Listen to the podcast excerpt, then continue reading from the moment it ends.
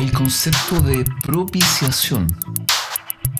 El concepto de propiciación para todo el mundo parece ser coronado en 1 de Juan, capítulo 2, versículo 2. Y Él es la propiciación por nuestros pecados, y no solamente por los nuestros, sino también por los de todo el mundo. ¿No refuta esto el concepto de un sacrificio limitado para los elegidos? Este versículo es considerado el baluarte de la doctrina de la expiación universal. Explica, supuestamente, que la muerte de Cristo expió no solo los pecados de los cristianos, sino también de todos los perdidos. La palabra nuestro se refiere a todos los cristianos y todo el mundo se refiere a todos los perdidos.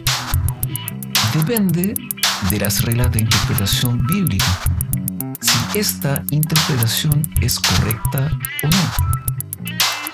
Primero hay que dar una definición clara a las palabras dadas. ¿Qué significa la palabra propiciación? Significa apaciguar la ira. Es usada unas cinco veces en el Nuevo Testamento para indicar que la ira de Dios se apacigua respecto al pecado. Según 1 de Juan, capítulo 2, versículo 2, la ira de Dios está apaciguada. Pero si la ira de Dios está apaciguada para todos en el mundo entero, ¿Qué de los cientos de versículos en toda la Biblia que hablan de la ira de Dios hacia los pecadores? ¿Qué de la ira de Dios en el Apocalipsis que se derramará sobre todo el mundo? El sacrificio de Cristo no apaciguó la ira de Dios hacia todo el mundo, porque de otro modo nadie sería condenado. La palabra propiciación se usa en Romanos capítulo 3, versículo 25, para mostrar que la ira de Dios está apaciguada solamente hacia los que son justificados por la fe en Cristo.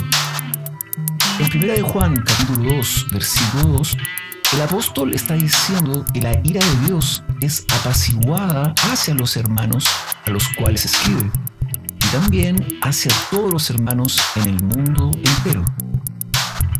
Otra interpretación nos guía inevitablemente a la conclusión de que todos serán salvos, porque Dios no está enojado con nadie. Segundo, ¿quiénes eran estos hermanos a los cuales Juan escribió? Esta epístola se dirige a los cristianos judíos. Esto no se puede negar, porque en Gálatas, capítulo 2, versículo 9, vemos que Juan era un apóstol para los judíos. Además, en el capítulo 2, versículo 7, vemos un mandamiento divino que los oyentes tenían de Dios desde el principio. Solo los judíos tenían mandamientos de Dios, no los gentiles.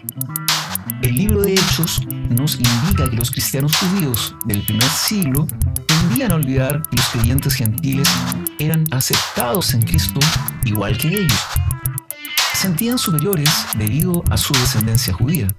Juan, en esta epístola, les declara que Cristo murió por los hermanos esparcidos en el mundo entero, igual como por los creyentes judíos.